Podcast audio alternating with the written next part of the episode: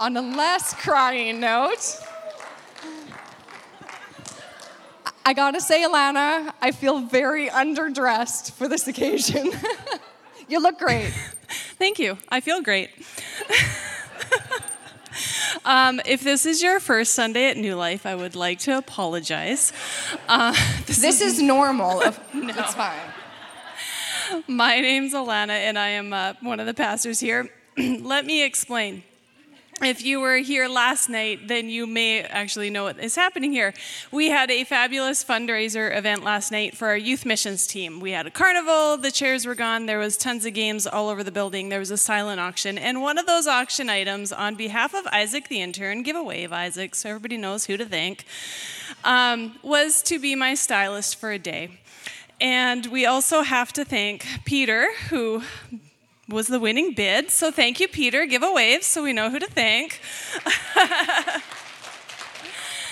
um, but so, yes, you will see me like this. Feel free to come chat with me after the service. It's all for the kids. Let me tell you what happened last night, though. I just want to say a big thank you because, um, as New Life does, you guys showed up. Uh, the team needed to raise about $10,000, and we raised, drumroll, $10,000. yes. So thank you, church. Thank you so much. Um, we will have the team up here at some point so you can see the faces of those that are coming. Uh, this is not all the money that they need. Their, their portion for the trip is divided into thirds, and fundraising was just one of it. So they're still going to be selling candy and popcorn and all that kind of good stuff at youth nights, and that will just lower their other costs as the as the trip gets planned. But we just want to say a big thank you to everybody that supported the missions trip last night. Great, Jesse. All right, I'm going to announce something else that I'm excited about. We'll see if I cry or not. Who knows? Um, last week, Scott mentioned that we're going to be doing a Christmas project for our friends on Boys Road. Do we have Do we have the image? All right. So, what it is called is Kavod Gift and Toys. Uh, kavod is a Hebrew word, um, the core of it meaning uh, like human honor and dignity. And that's something that we're really trying to do here is, is open up a little shop that families can come, they can buy gifts. So they're gonna have brand new, unopened gifts that they can choose from, and they're gonna pay a little bit as well, like a, a loonie or toonie kind of thing. Um, but there's something about not just receiving a donation and being able to give it to your kid, there's something about being able to purchase something for your child or purchase something for your sibling or purchase something for your parents. And there's, there's a, a bit of dignity that comes with that of i got this for you and so that's what we're trying to offer here as we go um, our kids on the road team is going to do it we'll make uh, two sunday afternoons of it have some propane fires free hot chocolate and they're going to come through a trailer and be able to pick out from our little shop. Here's where you come in. I don't own a toy shop.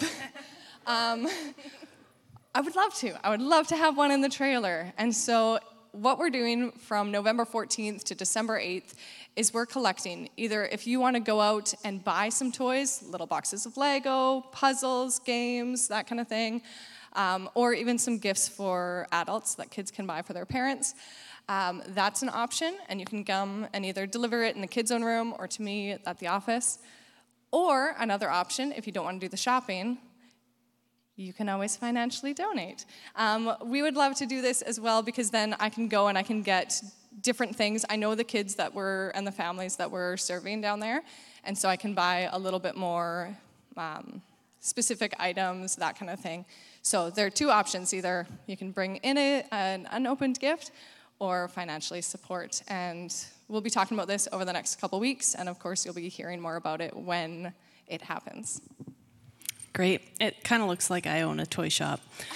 I don't. Maybe we'll have you there. That'd be great. I could do that.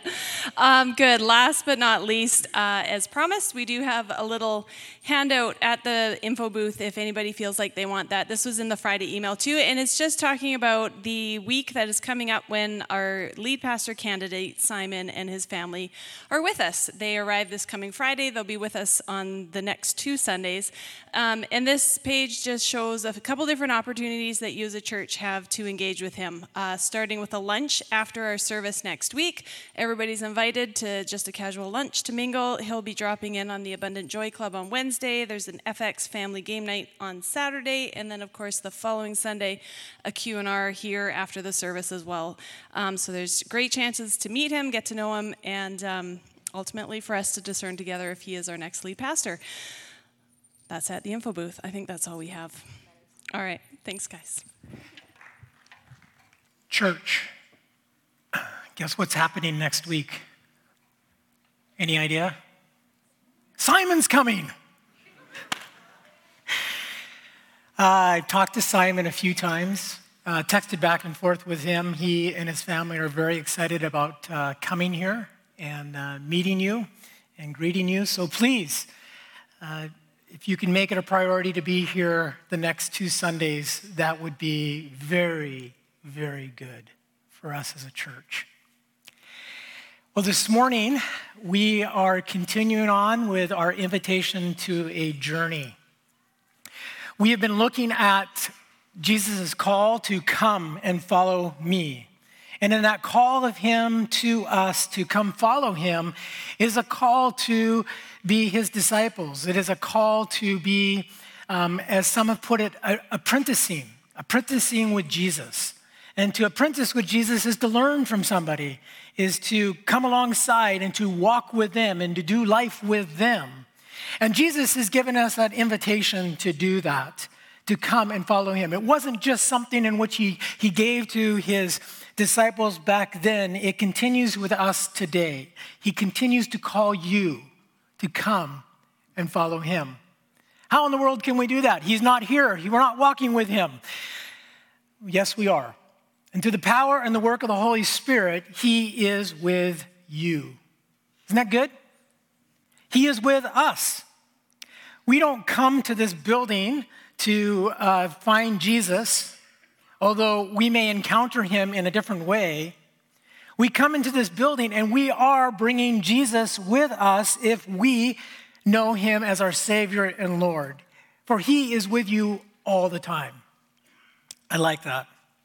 He never leaves me or he never forsakes me, which brings me to that place in which I trust that God is always up to something in the world that I live in. He's always up to something. He's up to something in your life today. And I know that because if he wasn't, you wouldn't be sitting here breathing. But because you are actually breathing air, and maybe you think you were the one that got yourself out of bed today, which you probably did have to do that, but it was God who made sure that you could wake up this morning. He did it. He's giving you life today. I like that.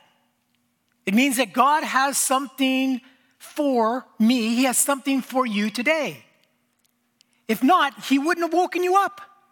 You wouldn't be here. He's not done with you. He's got a lot more planned for you. Is that good? I think it's good because he's the God of this universe. He's the God that knows the beginning to the end. He knows what's going to happen next. And I can tell you, I certainly don't know what's going to happen next, but he does. And he invites us to be part of that because he is with us and he is in us. We've also been talking about what it means to be with Jesus. And being with him is not simply going, he is there and I am here, but being with him is that we are together, that we can actually be in his presence. And again, it's not simply being in his presence when we come to church. We get to do that differently. We get to do that with each other. And that is something that is glorious and beautiful. Community is something in which, dare I say, God ordained. It is a spiritual delight of God that we would fellowship with one another, that we would commune with one another, we would come together in a setting like this, as well as in a setting where we're in small little groups And I promote small groups. I promote house churches and our, our, our, small groups. Why? Because it's here that we actually start to, if we're willing, we're actually starting to be real with one another. And as I said, we can come on a Sunday morning and, and you can ask me, How am I doing? And I can look at you and I would say, Fine. And I would say, Good. And some days it's okay to say that, even when I'm not. But in my small group, if I say, and Suzanne asked me, How am I doing? And I say to her, Fine, she may look at me and she may say, Really? Seriously? Because you don't look like it. Because we have traveled close enough that she knows when I'm not doing good. And I need that accountability. We all need that accountability. We all need that community. And Jesus wants us to have that community with Him. That's who He is Father, the Son, and the Holy Spirit. He is a God of community. And He invites us to be part of that community with Him and together as a church. So I come to my last message on being with Him. And we have something called the Bible. It's beautiful, it's a beautiful book. I remember when I was a young lad. I wonder if Simon's going to say that. Andy, how would he say young lad? Okay. Great. He's going to say something I won't. Okay. Um, because of my struggles with, with, with reading, I just wanted to read the Bible. I just desired to read the Bible. And there was a lot of these and thous in the Bible. And for a guy like me, it was hard to understand these and thous. And when I finally got a Bible that there was no these and thous in, it was like, wow, this is amazing. I can actually begin to understand this. See, the Word of God that we have here, it's life. It's, it's living. It's living because it is God who has breathed it to us and in us and for us that we would know who He is. You must have many precious things in your home. I have some trinkets that are pretty precious to me, but I don't think there's anything more precious than God's Word. And so we read in Hebrews, oh, I got a buzz here, here we go. It says, the Word of God is living and active and sharper than any two edged sword, piercing the division of the soul and the spirit, of the joints and the marrows, discerning the thoughts and intention of God's heart. That's what the writer of Hebrews wrote. Now, understand that when he did that, he, he probably had about this much of the Bible that he was talking about. The New Testament was being written.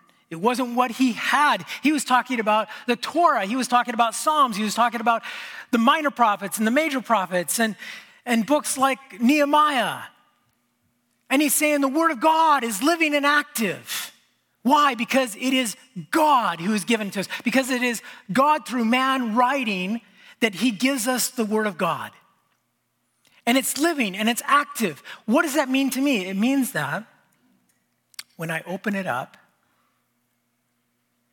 I anticipate God speaking to me because it's alive.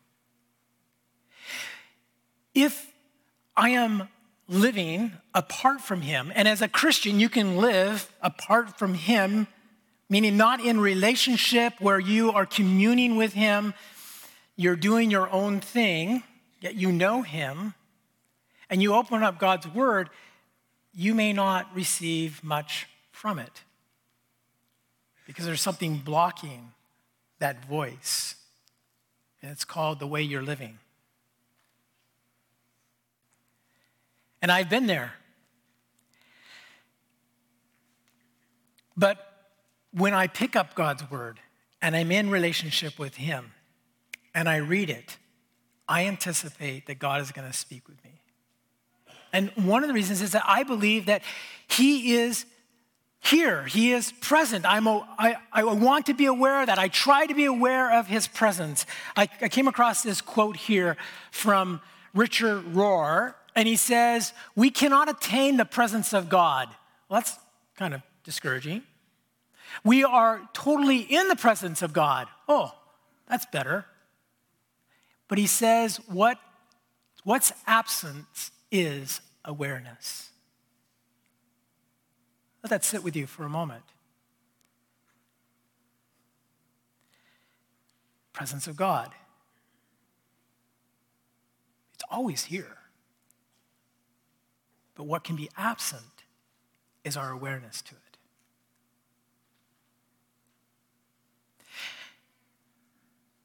And so there's a reason why I'm going here. I am going through um, God's Word in a different way right now. I'm, I'm taking it very slowly, and I do it different ways, but right now I'm just taking it very slowly, and I'm reading through Galatians. And I may read two verses, I may read one verse, I may read five verses. I just, but I'm reading through it slowly. And then I'm underlining something, and then I'm just writing a little note on there. And as I do, I'm anticipating that God is going to speak to me, and He has been speaking to me. And as I was reading Galatians 2:20, which I've read already once this morning, but I'll read it again. For I have been crucified with Christ. It is no longer I who live, but Christ who lives in me.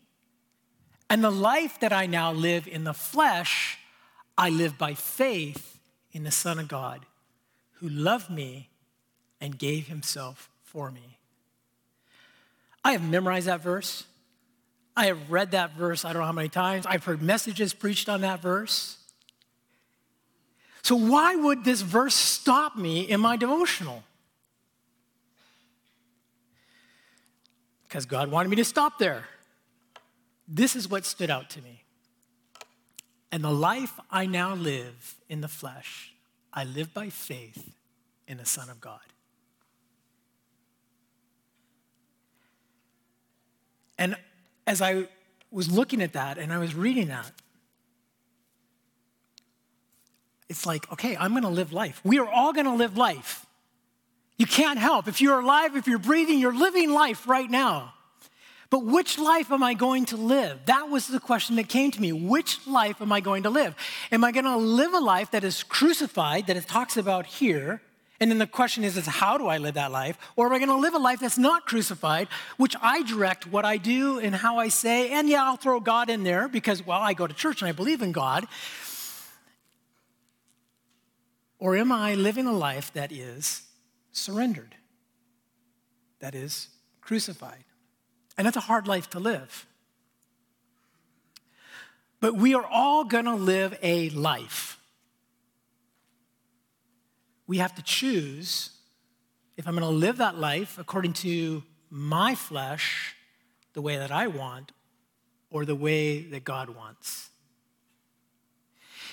If I'm not surrendered, crucified, or allowed for the Holy Spirit to examine my life, my flesh will lead me to a separation from God. Romans 7 18.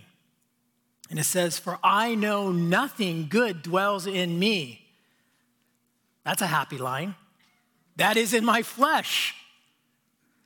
For I have the desire to do what is right, but not the ability to carry it out. That's me. I'm there. I understand that. I mean, don't you just sometimes just in a spot and going, oh, I know I shouldn't say that right now, or I shouldn't have said that. That's probably the more truth to it, right? I shouldn't have said that. But the inside voice came out, and I couldn't control it. And they deserved it anyways. right? I mean, that's what the flesh does. The flesh is so good at justifying my actions. I won't say your actions because I know you're not there. You're way above me.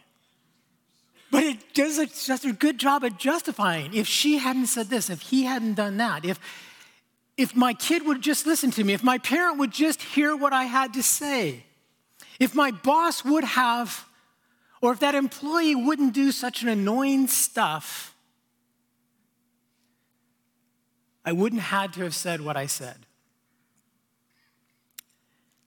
So, where's the answer? How do I live a life that is crucified? Well, Paul kind of said the same thing. You go on in Romans chapter 7, he says, What a wretched man I am. Again, I'll raise my hand. Who will deliver me from the body, this body of death? And then he says, Thanks be to God through Jesus Christ our Lord. So then, I myself serve the law of God with my mind, but with my flesh, I serve the law of sin. And so we come back to, I have been crucified with Christ. So, where do we do? Where do we go from here? How? How do we achieve this? I hope, and my desire is, as I've presented this, that your heart aches for more, that you long for more. Wherever you are with Jesus, that you long for more, because there is more. I don't care if you are here or if you are here in age. The life of Christ the one that seeks to know him longs for more because he has more for us. We can never exhaust him. We can never exhaust God and who he is and his abundance. And I want you to ache for that. I want you to long for that. So, where do I go? Well, this is where I stop. This is where I stop my message and I pray and I say, Great. Oh, I should add one more thing. Before I stop, all I want you to do is work harder. I want you to do more for Jesus. Okay? And then I'm to pray and we're to go home. Because that works, right? Anyone? Yeah? It doesn't. I've tried. I'm almost 57, I know. So, what I want to do is this I want to finish up our time. And I've had these inventories that I've been giving you, and some of you maybe have looked over them. Well, today I'm going to help you maybe not look over them and give you more reasons why I want you to do a life inventory. Because your life inventory comes to the place of you're doing life. And the question is, is how are you doing life? For what purpose? And I know that if I stop and I look at my life a bit, and so in this, there's these nine categories, and there could be more, but there's these nine, and and and um, and it's in your relationship with God. It's whether you're single or you're married, your friendships, whether you're a parent or you're a child, your body, your work or your retirement, rest or play, money or technology. Even those nine areas, if you were to look at those nine areas and say, what do they look like before God? And that's really what this inventory is. And then you create some holy habits that are going to bring you into the presence of God. So, spiritual practices or, or holy habits, I like to call them, are not magic bullets. It's just what God says if, you, if we engage with Him with good practices and we're gonna we're gonna be in his presence and there's nothing like being in his presence. So i want to go through this inventory. I have some sheets out in the back. You can grab them. You can find them online um, and uh, we're, we're putting them up there so you can print them off yourself. But i just want to go through this worksheet because i think it's fabulous. I didn't come up with it. Somebody else did but i think it's brilliant. And so I want to go through it. So the first part is this. The idea was is to look at your life. And I'm just going to highlight relationship. Uh, that's supposed to be um, what is it supposed? Oh, okay, the IP. You know, last week, did you did you you all entered into my dyslexic moment? If you saw up there, I wanted you to turn to Second Corinthians chapter five, verses whatever, and it said chapter four. Yeah, you caught that? Yeah, that's yeah. Welcome to my world. Um, okay, so I didn't know if I made a mistake up there. It just hyphenated it. Okay, my relationship with God and abiding. So the first the first part in this is that how does this area of my life look like Jesus or not like him?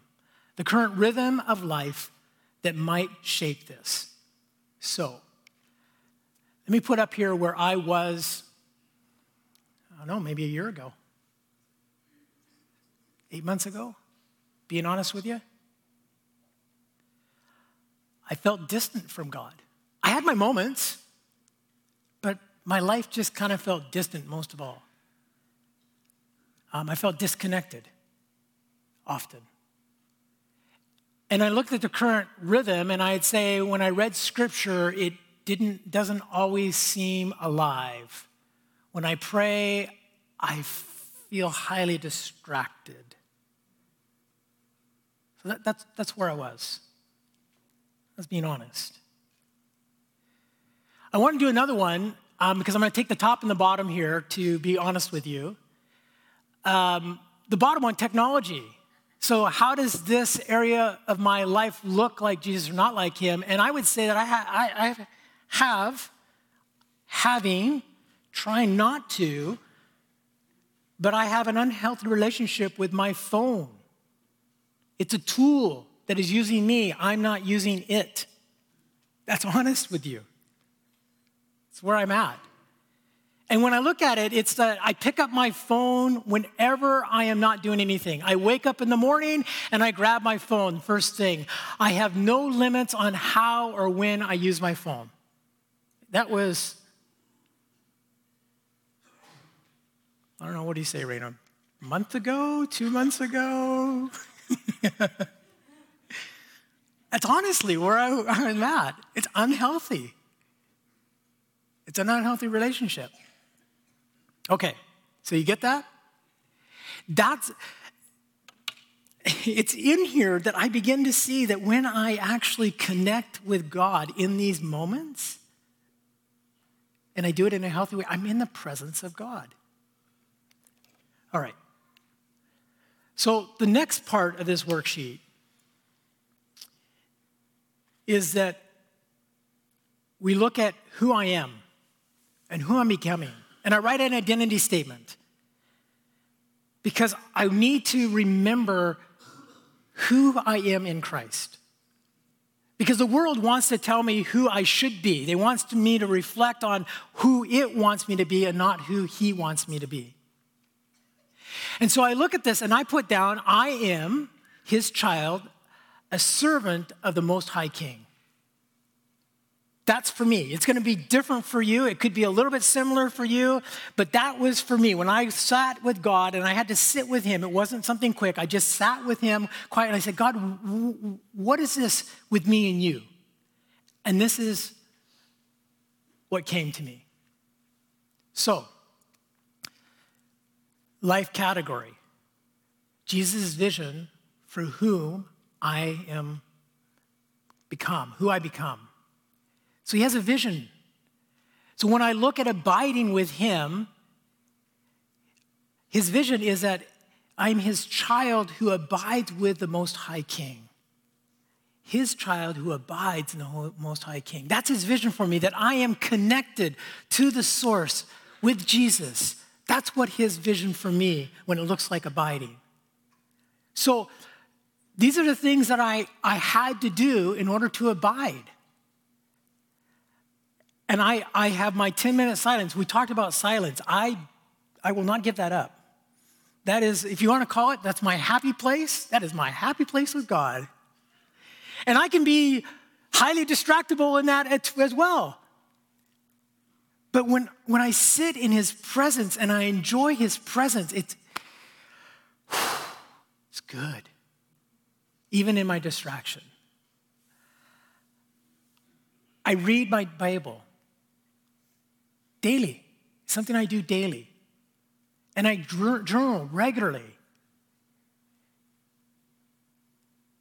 Weekly, I'm in community connection. That's here, that's in my house church. I'm weekly connecting because that is what helps me to abide with Him. And then yearly, I go on a spiritual retreat. I'll go away for two or three days. I'm off. It's God and I, it's silence. It drives me crazy sometimes, but it's good. Technology. This is where I am today. It's this. I am working hard to reduce my screen time down to an hour to an hour and a half. And mostly that has to do with work.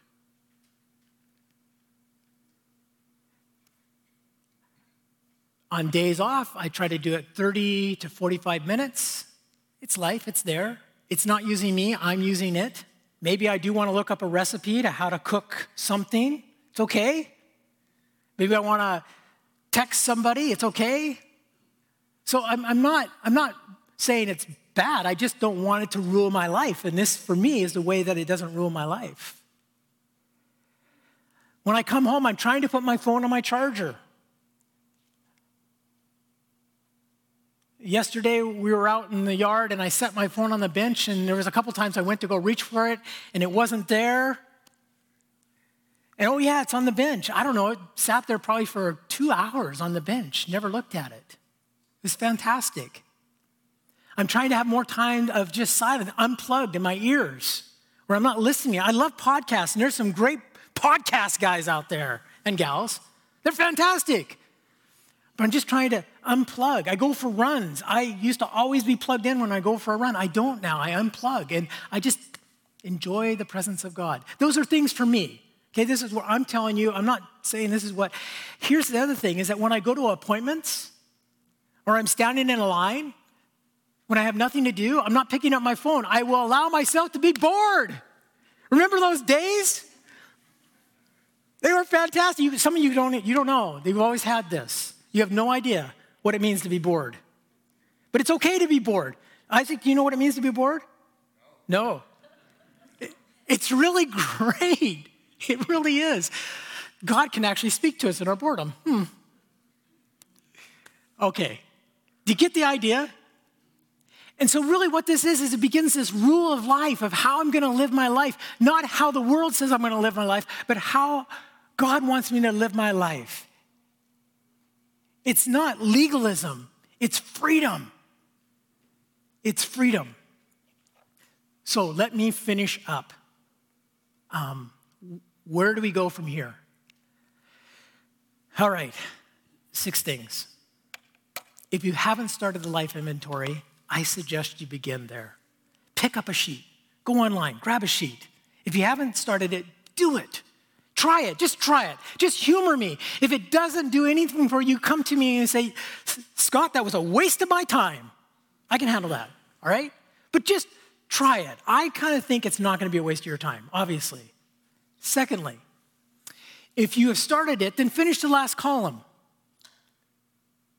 Finish the last column and then sit before God and ask Him, what life category should you begin to engage with? You saw my two. My two is abiding with Him, and my technology are the first two. I think I have a couple more in there, but those are my first two because I know that, that my technology is interfering with my abiding, and I want to strip that away. Maybe for some of you, you are workaholics. You work all the time. And really, God's saying, seriously? Is that interfering? We're made to work. If you're not, you know, we're made to work. Work is good. Hear me out, okay? But we can be excessive in anything. So ask God, where do you want me to start? And then I would suggest, I would suggest abiding, number one. It's important. And then with that, you might pick, you might pick another one, maybe two. And then start in each one of them by just creating a holy habit. What is a holy habit that he wants?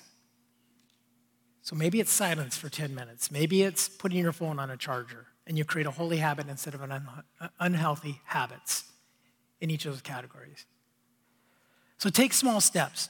Don't try to do all nine. Don't try to have five or six or seven habits. Pick one or two and start there and then keep adding to it. And find another person to journey with.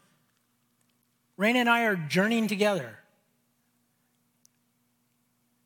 But find some other people to journey with you because it's meant to be done in community. That's it. That's all I got. Now I can pray. I'm so excited for what God is doing in this church. I really am. And I'm excited that as He is doing this, we have an opportunity to have a new lead pastor that gets to step into a church that God is doing good things in. Isn't that exciting? Let me pray. Lord Jesus, thank you for today. Lord, thank you that your presence is with us.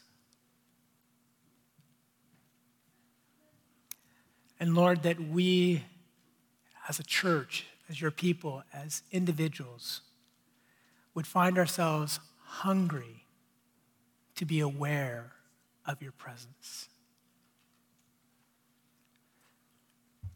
Father, help us not to slip into legalism.